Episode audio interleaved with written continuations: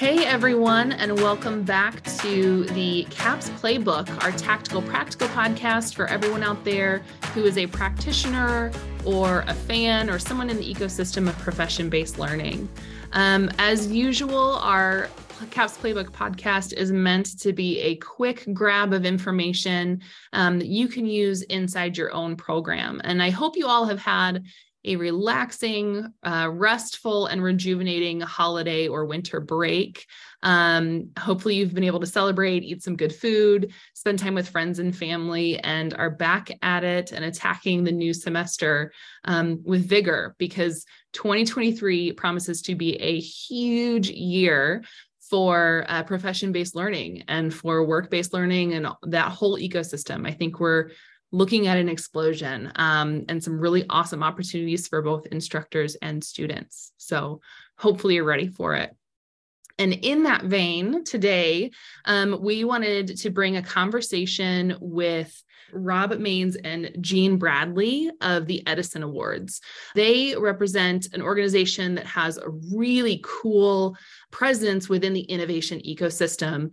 And they have a cool opportunity for students to get involved in a larger national, um, dare I say, maybe even international at times, educational innovation challenge. So, I want to welcome Jean and Rob. And I'll ask the two of you to just kind of introduce yourselves and tell us a little bit about the Young Edison Challenge. Thank you. So, I'm the Director of Operations at the Edison Awards, which has been in operation since 1987. And the Edison Awards themselves recognize and honor innovations in product and service development across the globe. What's exciting about our Young Edison Challenge, which is the student version of the same competition, is that it's also open globally to students that are in 9 through 12th grade or the equivalent, which gets to showcase their creativity through developing a new innovative product or service and then creating a marketing plan that they share with us through this competition. And I'm Rob Manes. I'm the Director of Business Development for the Edison Universe and the Executive Vice President for the Edison Awards. This is exciting to be able to, to be able to work with CAPS on this program. I got a long history with CAPS. I remember when the idea was first developed um, in the planning stage and watch the building being built and watch it grow to what it is today.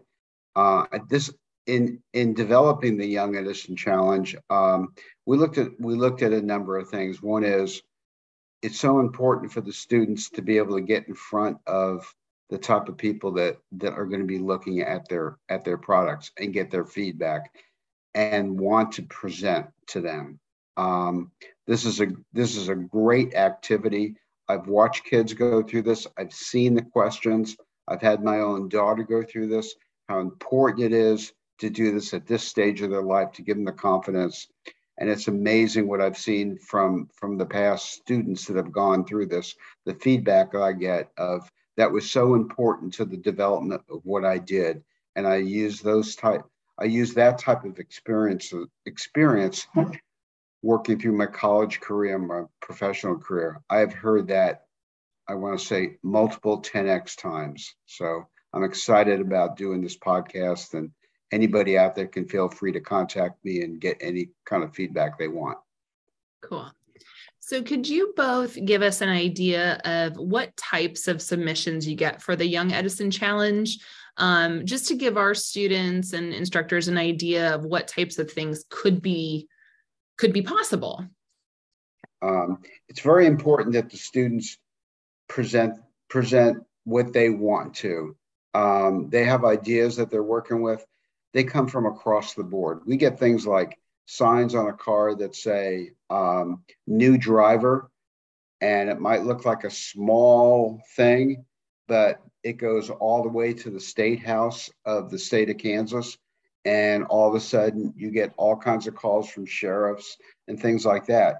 To, you know, um, I remember one kid that was working on uh, seeds uh, because he was his uh, family had a farm and he thought he could grow manufacture a seed that could um, grow better crops and i have no idea how he could develop this but I know working with Cargill right now, it's the same conversation I have with their their scientists and PhDs as I had with this student when he was in, I think I think at at CAPS maybe as a senior.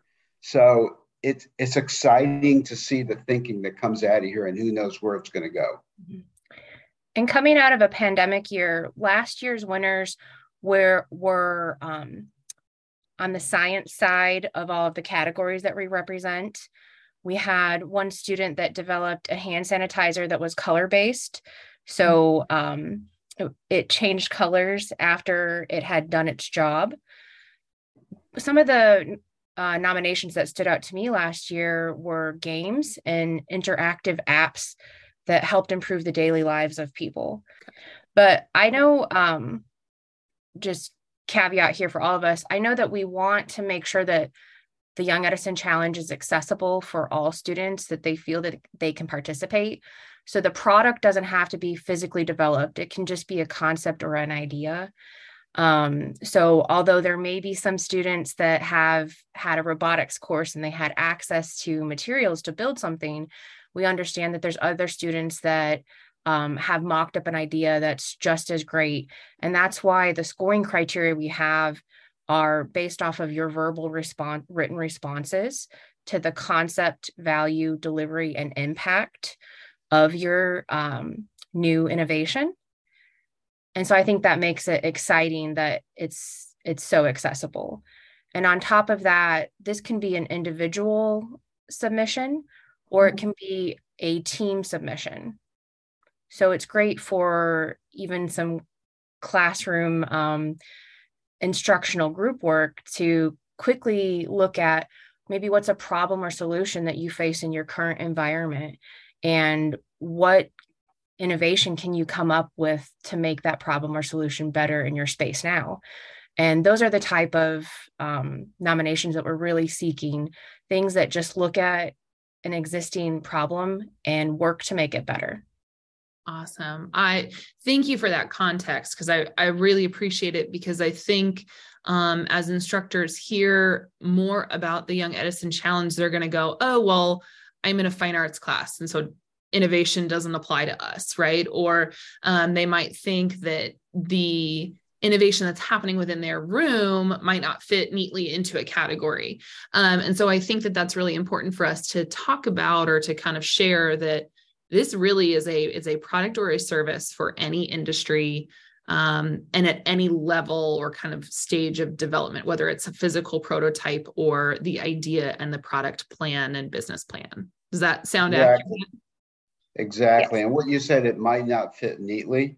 And those are sometimes some of the best innovations because innovations sometimes shouldn't fit neatly. They should be creating something new. So mm-hmm. anytime I ever get that question, it usually comes from it usually comes from a student or maybe a new physicist or something like that. Oh, it doesn't fit neatly. I always say, tell me more. Why doesn't it fit neatly? It sounds like you you really have gotten into a new area and it makes it for some interesting conversation. But something Jean said, uh, I want to I want to elaborate on, is that we ask for the concept, the value, and the delivery and impact. And from the CAP student perspective, this is such an incredible exercise of learning how to present a product. You know, it's it the feedback I get, and hopefully, you know, if if somebody makes a mistake and we're able to share with them that, you know, what they said about the impact was not good enough, or they did a great job there. That's such great feedback to be able to get when you're, especially when you're a student. But one thing I remember a couple years ago talking to one student, and he had a he had an interesting innovation and he was having trouble going through the concept and the value.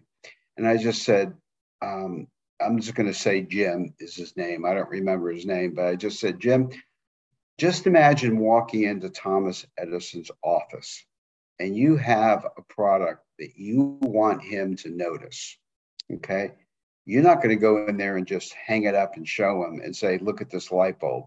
You're going to want to explain to him what the impact of the world is going to be there how you're you going to be able to create an electrical grid, right? And he goes, yeah. I go, just take that and walk and just just imagine walking into Thomas Edison's office because he's not going to he's not going to want to waste any time.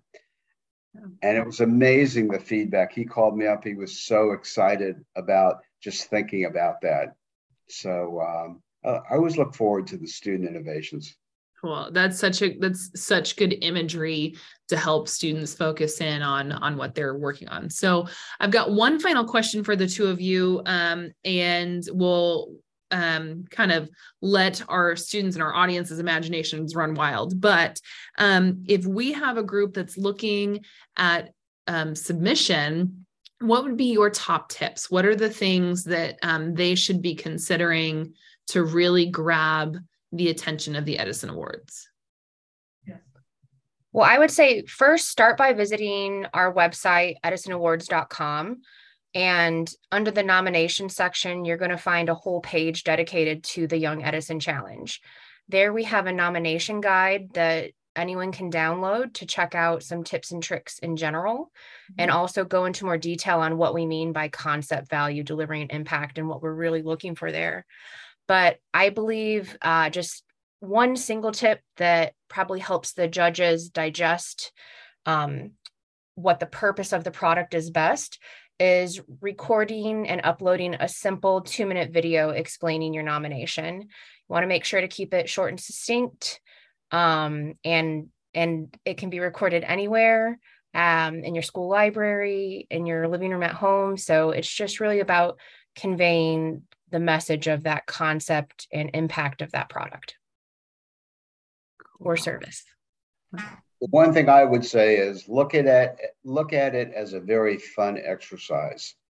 The concept, the value, and the delivery and impact of your idea is now getting put on paper and being shown to an, an entire community of people that will give them feedback and, and will really enjoy listening to their idea. And make it fun, read it to another colleague, read it to your mother, read it to somebody and ask them for your feedback, ask them for their feedback, and then just redo it again. Go to Starbucks and think about it and write it down because it always comes out better at Starbucks.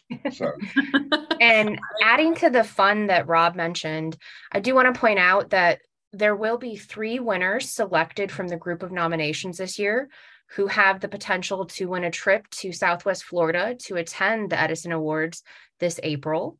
In addition, we also offer a scholarship prize um, for those three winners, and that's made possible by contributions from the Charlotte Community Foundation in Punta Gorda, Florida. So cool.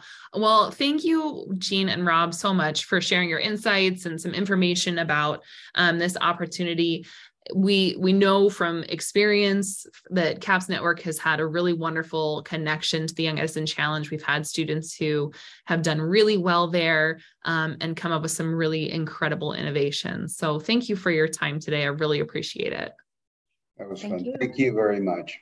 Yeah. And thanks everybody out there for listening. The again, Young Edison Awards or the Young Edison Challenge, edisonawards.com. Um, we're going to include all of the information that Jean mentioned, the submission links to submission forms and tips. We'll include all that in the show notes as well as um, on our social media and that sort of thing. So you can find those things pretty easily. We appreciate your time. I hope you all out there are ready and excited to do some innovation, to get your students innovating, and we'll catch you next time.